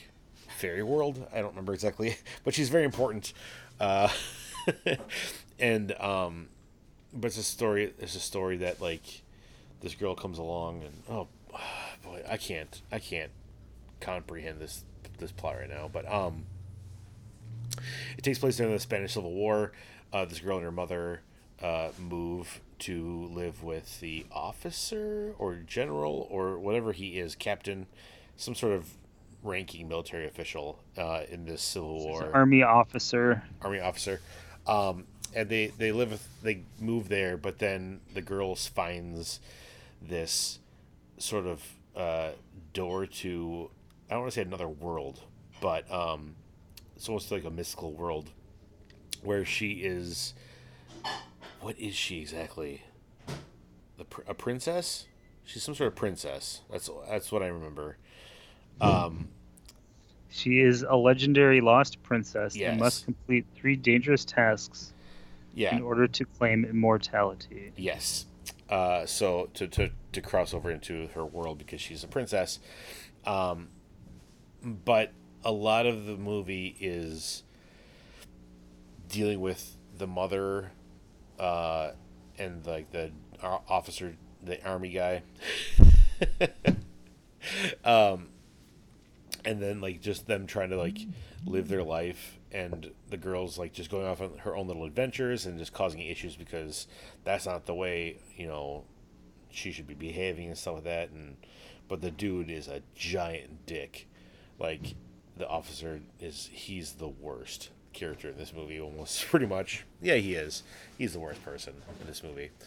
Um but it's uh it's cool because it has like that whimsical childlike adventure like and and and like wonder but also at the same time it like it's so freaking real with just the violence of that human nature has and stuff. And it's such mm-hmm. it's it's really hard to describe because even the the ending of the movie like is this ending like this or is it like this? Um but it's it's a great movie. I i i, I like it a lot. I gave pan's labyrinth an eight even though my description was just all over the place. A lot of his movies are I like I like him. He's so good at directing movies. they all look so good. Mm-hmm. And this is one of those. Oh, um, the next one, the eighth, was a Cronenberg movie. Cronenberg. Now, now, I've only seen a few Cronenberg movies in my time, and I know there a lot of them are like like The Fly is one of his biggest ones. Um, mm-hmm but I'm not a body horror type person, and that's what he's mostly known for is like just a lot of really practical effects of like just body, like body parts being f- fucked up and all that stuff. Um, but uh, you watched the same movie I watched, right? With Scanners. Scanners. All right. Yeah. Yeah, because I watched it because it was on my list of movies to watch eventually, just because how uh, mainstream cult, pop culture that movie is. Yeah. Same. I've never seen it because I've already seen The Fly. Yeah. So I went with the second, probably most well-known film of his Scanners. Yeah. Um, I don't know what I thought of this movie. Um, yeah. Like so. It there's the premise these people. Was, the premise yeah. was amazing at first, but then it, the the direction it took, I was just bored with it. mm-hmm. But go ahead. Oh, uh, so they have these people that can like use their mind to control people or kill them, and like that aspect is kind of cool. But then it became like this guy's hunting this guy film. Yeah. Where it's like, okay, these both both these people have great power and one of them's using him for good, one's using it for evil. We must stop the guy who's using it for evil type movie. Yeah. And like the beginning of the movie when you're like finding out about what a scanner is and stuff. Yeah. Like okay, this is interesting. I like you know, I'm liking this, but then once it just became okay, now that you have the power, you have to train and take this guy out. And I'm like, "Oh. Yeah. Wasn't a fan of that." Like I liked if it wasn't for the main character, that would have been kind of a cool story. Like this guy's just going around killing other scanners or other people with psychic powers. I'm like, oh, right. that's creepy, because you don't mm-hmm. know you have it until something happens. mm. you know, the the powers. I mean, but... right. So yeah, I thought it was okay. Um, yeah. I gave I gave Scanners a five and a half. Yeah, I, I I mean, other than the heads exploding and stuff, that was yeah, it's uh, which is like at the beginning of the movie. Yeah, and it happens like, like once or twice. The epic the battle at the end was kind of intense. yeah, I just I couldn't help but laugh because the faces they're making. Like, okay, now like imagine this isn't real. Like they're acting, which they are. Yeah, and they're just making. yeah, like the faces, like nothing's gonna happen, but in the movie they happen. But in real life, it's just them like grunting and yelling at each other. Yeah, um, I I wasn't a huge fan of it either, so I gave Scanners also a five and a half. Oh wow, we tied that one. Yeah. Um, the ninth was a remake slash reboot film. Um, I picked The Ring, which yeah holy shit. I haven't watched in a long, long, long time. But right. when I did watch it, I watched it a lot because I was watching this movie and I was like reciting lines left and right. I'm like, holy shit, I remember this movie way more than I thought I did. but if you have been living under a rock for the last like 20 years that don't know what the ring is, um, and if you like horror movies and you don't know what this is, I'm very confused. You don't but, know what a VHS is anyway. Yeah. so uh, the story of this goes is uh, there's this tape that circulates, VHS tape that circulates that if you watch it, um, you see a whole bunch of weird shit, and then a phone call on a landline happens, and uh, you you uh, get a message saying you basically have seven days to live. Um, and so that happens to uh, a girl at the very beginning, and then um, the main character played by Naomi, Naomi Watts. Uh, that's her niece, and she's like a reporter. So she's like, "I'm gonna figure figure out the what's going on," and then she ends up watching the tape, and then she herself has seven days to live. So she's trying to solve the mystery before she ends up dying. Um, very close to the original. I, I want to say Japanese. Is it Japanese?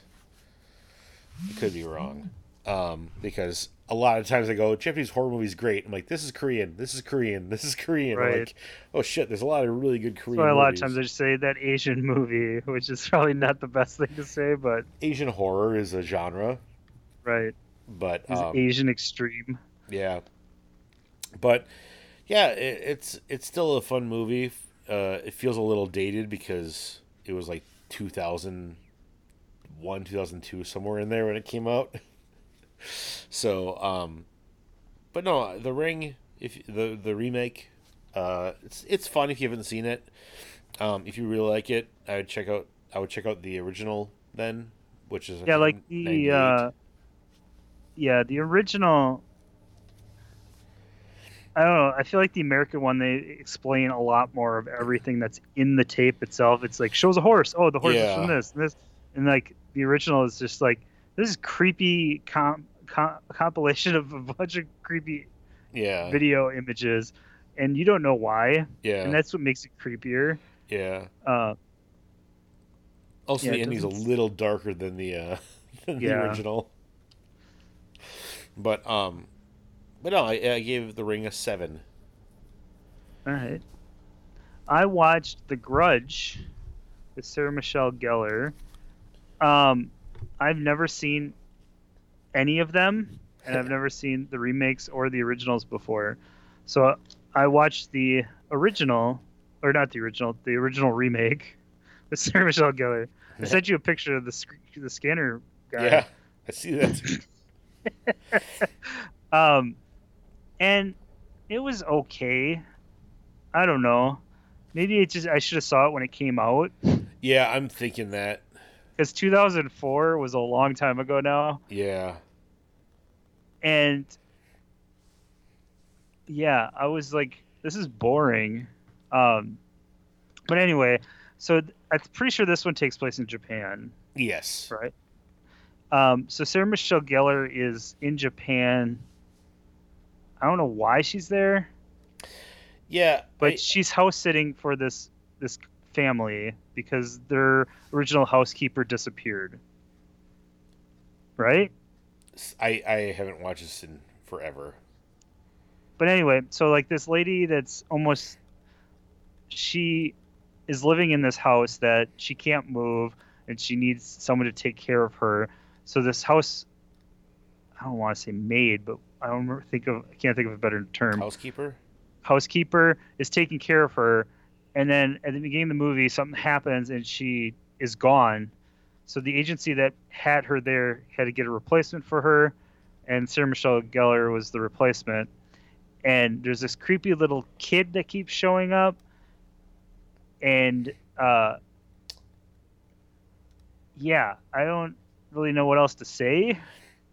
Well, because um, in in in times of like in if someone dies under extreme like stress or anger, right, a, a spirit comes out, and right. obviously that I don't I don't remember if they tell you this at the beginning or the end, so I hope I'm not spoiling it.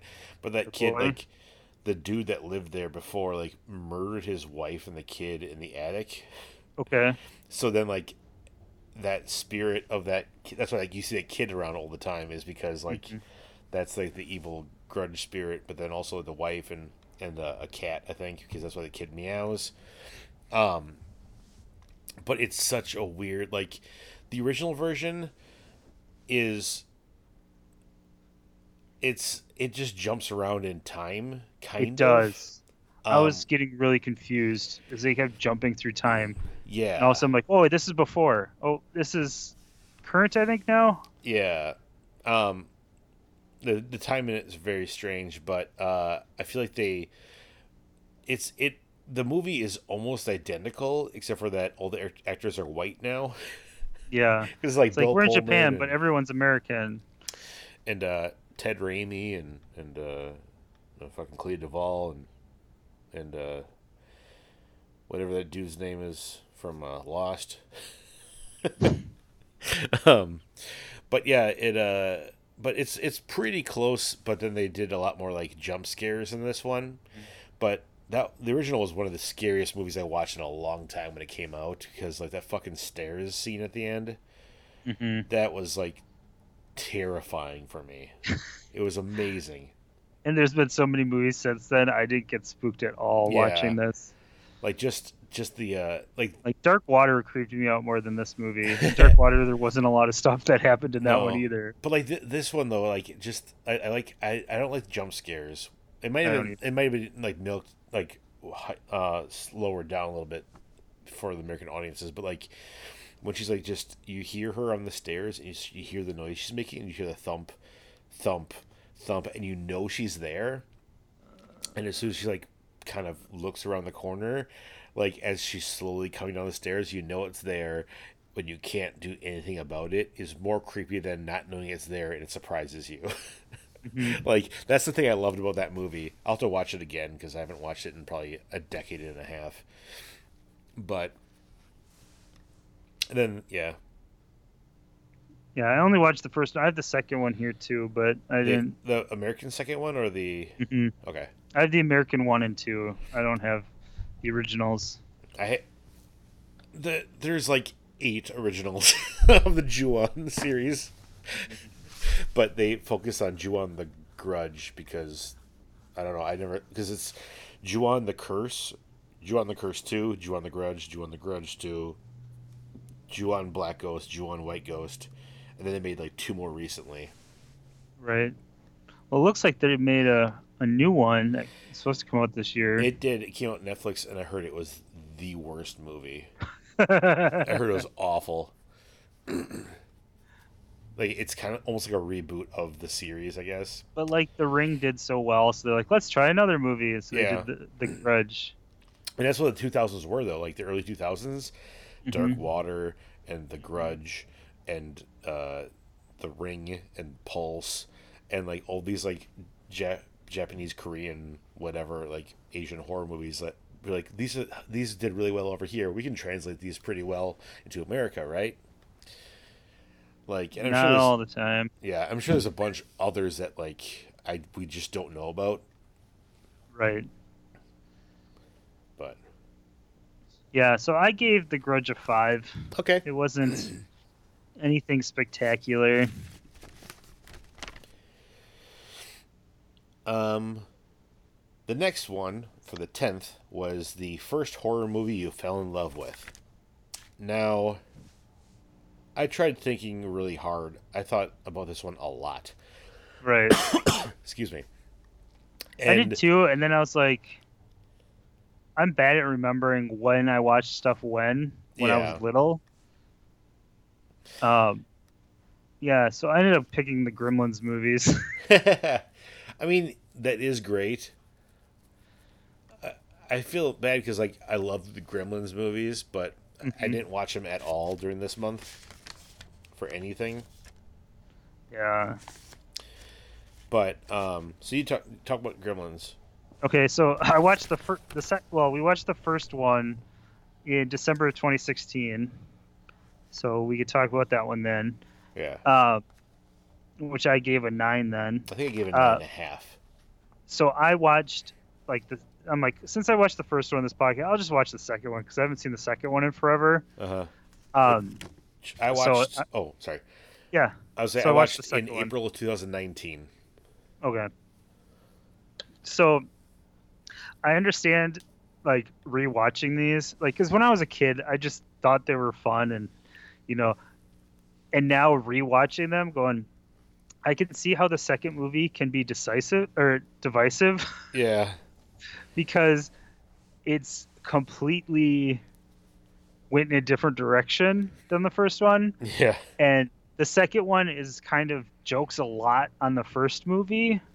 Like, oh, because there's the one scene where it's like, don't feed them after midnight. But what if you're going across the time zone and blah blah blah blah blah? And like they're like picking apart the movie well, in this movie, stuck in his teeth, and he kind of loosens yeah. it. so it's like they're making fun of it. He's like, I don't know, I didn't make the rules. um, and then like the whole like Christmas story that she says in the first one about her dad getting stuck in the chimney, and then she starts going on about Lincoln's birthday, but then yeah. gets cut off. Um, and actually, and then, in the in the first one, when she's at the bar, mm-hmm. uh, one of the gremlins flashes her. Mm-hmm. And then he's dressed sec- as Abe Lincoln. No, no, he's he just oh. flashes her like a, a little gremlin in a trench coat. But in this one, uh, at one point, a gremlin jumps out with a trench coat and flashes her, and she's like, kind of like, "God damn it!" And then she just she doesn't say that, but she's like kind of like shakes her head like, "Are you serious?" And then just kicks him in the crotch and sends him flying. I'm like, oh, like I love how that's just a small little thing. Like she's like, "Oh God," the first one, and the second one she's like, "I had enough of this," and just kicked. Like they did that same joke, uh, right. but she actually had a retaliation for it. And then the first one, like uh, Gizmo, he was watching TV, but the second one, he like really took it the next step up mm-hmm. by dressing as Rambo and shit. Um, and then just the science lab where they're just like, let's, what would happen if we had a gremlin that was this and this yeah. and this? And it's like, I can't imagine what the budget was just on the production costs of creating these different gremlins. Yeah because it's like, oh, we got this gremlin that has vegetables that come off of it. What? Yeah. it didn't make any sense. Um, but it was fun. Um, like, yeah, the first one is a lot more serious, and the second one is just off the walls bonkers. Yeah. Um, I don't know. I enjoyed like the first one. I gave a nine. This one, I Gremlins two, the new batch. Um, I gave it eight and a half. Okay. Um, yeah, Gremlins is entertaining. I gave Gremlins two and eight. Okay. So that was um, my uh, first horror movie I fell in love with. I don't know if it's true or not, but it's one of the what, first. What I put down, what, the reason I chose mine is um, back in like freshman year of high school, I watched the trailer for Phantoms, and I thought that looked mm-hmm. really cool. Mm-hmm. And then I think like a year later, I, we finally rented it on VHS, and we watched it. And I was like, that was a neat movie. So much so that I went to the used bookstore near our house and bought a copy of Phantoms by Dean Koontz and read that in high school. Like that that was like my first like actual horror movie novel that was like this thick. It was like 500 pages or whatever. I remember mm-hmm. reading that for the summer and, and during school and stuff like that. and then I bought the movie again. I bought the movie on VHS, and I was like, "This, I gotta watch this again." After now, I read the book, and then of course, it's not as good as the book. Yeah, but, book's always better. But like that was the first time I actually recall loving a book that much that I went out and or living a movie that I went out and bought the book and then read it. Mm-hmm. But then I just realized that I did that with um, after I did that, picked the movie and watched it. I went, oh no, no, I did that with uh, Tales from the Crypt Demon Knight, and I did that in middle school. But whatever. That was only like this thick. It was like 200 pages. So, and I think that was a movie adaptation book of the movie right. instead of like the, the book that the movie was based off of. So, I'm like, yeah, Phantoms is still there. But um, yeah. Uh, so that's why I picked. What do you give Phantoms now? Well, after I had a nice twenty year delay from when I read the book till when I watched the movie, it's better. Um, but the, the gist of the movie is that these two girls are sisters. They go back to their hometown. Um, and they realize that everyone is missing. Like the the, the younger daughter has uh, doesn't really remember the town at all, or has never been there, and um, but she uh, they show up and everyone's missing.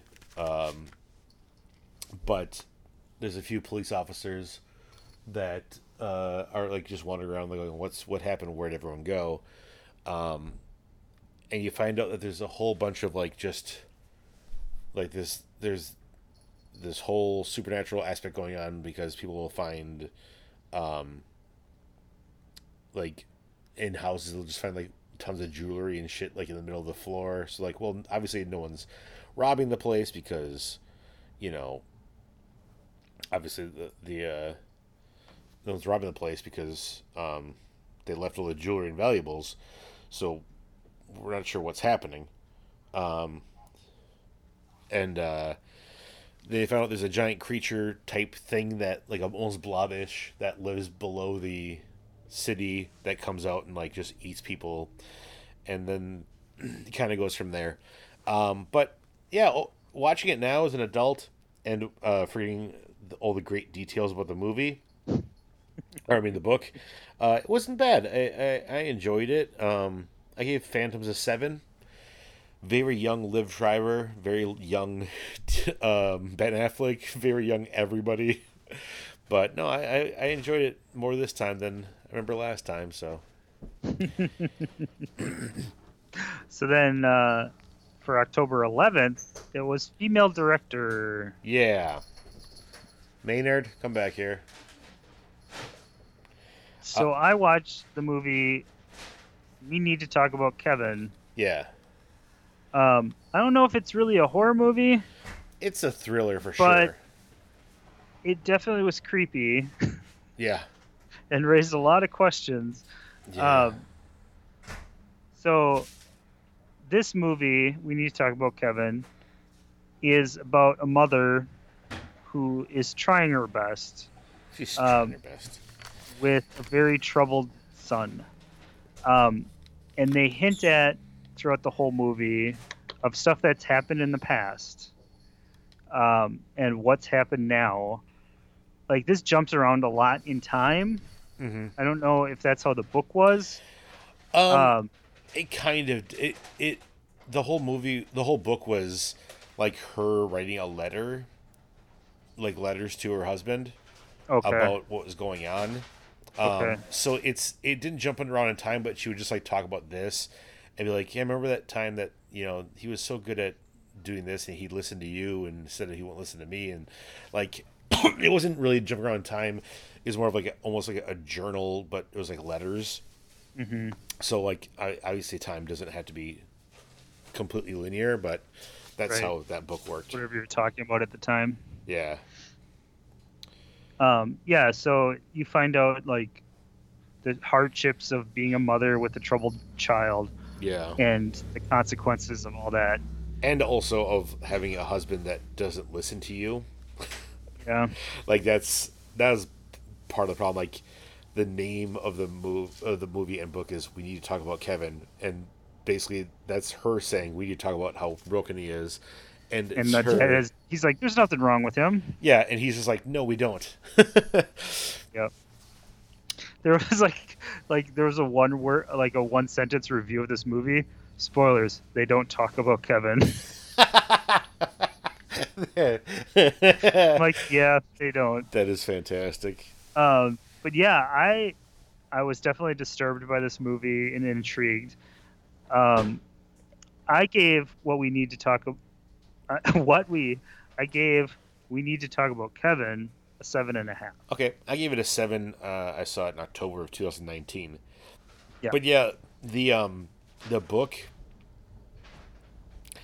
it uh it definitely goes into more detail of the incident. Yeah, they didn't. You you have an idea of what happens, but I can't imagine. Like obviously, books go can go into a lot more detail than a movie can. Yeah. Um, and your mind fills in the blanks. Yeah, it's it it it talks about like people like the kids in the gymnasium mm-hmm. hiding behind other kids as shields that have already Jesus. been taken. It's just like, gee, yeah, it's it's um, yeah, it's dark. It's dark, and then also like in the book, you almost almost kind of feel a little bit of sympathy towards him, but also at the same time, you're like, what the fuck, man? right. Because obviously he had some sort of mental issues, like psychological issues yeah. that were not addressed at all. Right. But yeah, even at a very young age, they knew that. Yeah. But I didn't know you read the book. yeah, I, I, I, I watched. I, I mean, I, read, I listened to it, uh, the audiobook, and it's pretty good. It's a good book. The movie's good, but yeah. and the like, and the daughter aspect of what happens to her eye. Mm. You, they don't straight up tell you what it is in the movie, but they also don't straight up tell you what happened, like that part, because all they kind of say is, "Hey, her hamster's missing," and then and then you're like, oh, "Okay," and then later they go, "Hey, why is the drain uh, not not going down?" And you go, and they don't tell you it's the hamster in the drain, and you just know right. it. And then later it's like, "I knew I put the Drano away," and then her eyes all fucked up. You're like, oh Jesus Christ. like yeah like they don't they lay out those pieces for you and then you go yeah these go together. Ugh. Ugh. But yeah it's it's uh it's very uncomfortable for sure. Mm-hmm. um all right. Uh for my female director your... what's that? What'd you watch for your female director? We were gonna watch the Babadook but then uh, it turns out it wasn't on anything streaming. so then we watched The Invitation again, which I watched. Uh oh. Whenever I watched it, you and I watched it a couple years ago. Yeah. Um, oh yeah, I can pick that up. Yeah, I, I didn't I, watch it. You watched it. Oh, I thought we watched. It. Never mind. Then no, this I was, watched uh, it. Yeah, you watched this one on your horror list. Yeah. March. I was going to, and I never did. Uh, March 2018, which I gave it a six and a half then, and I'd probably knock it up a little bit to like a seven now.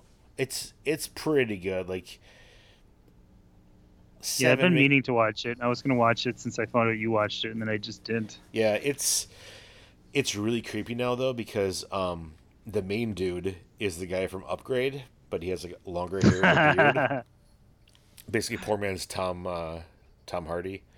Yeah. Um, but then the guy whose house they go to, because it's like the main character's ex-wife, and then um, the main character's ex-wife and her new husband, but he's uh, Steve from The Haunting of Hill House, the, the, the brother that that wrote all the books, and it's so creepy seeing him like in a creepy role. And I'm like, ah. but yeah, it was, it was, much better the second time I watched it, and I, I, I would retroactively like change my score in that. It got Just better as you watched it. What? It got better the more you watched it. Yeah, like that atmosphere on it was really like it. Just it the atmosphere is great in that movie. but yeah.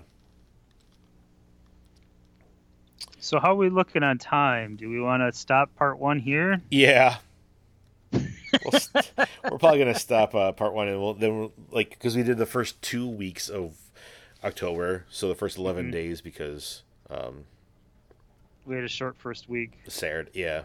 It's, um, but yeah, we're, so we're gonna come back with uh, part two because this this chunk is already big and it's a big one. So uh, mm-hmm.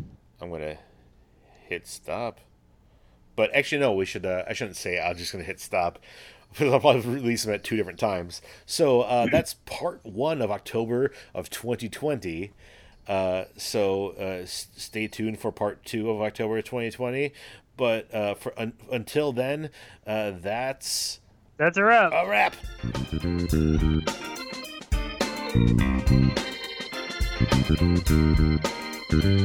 This is a Scott Does Stuff podcast.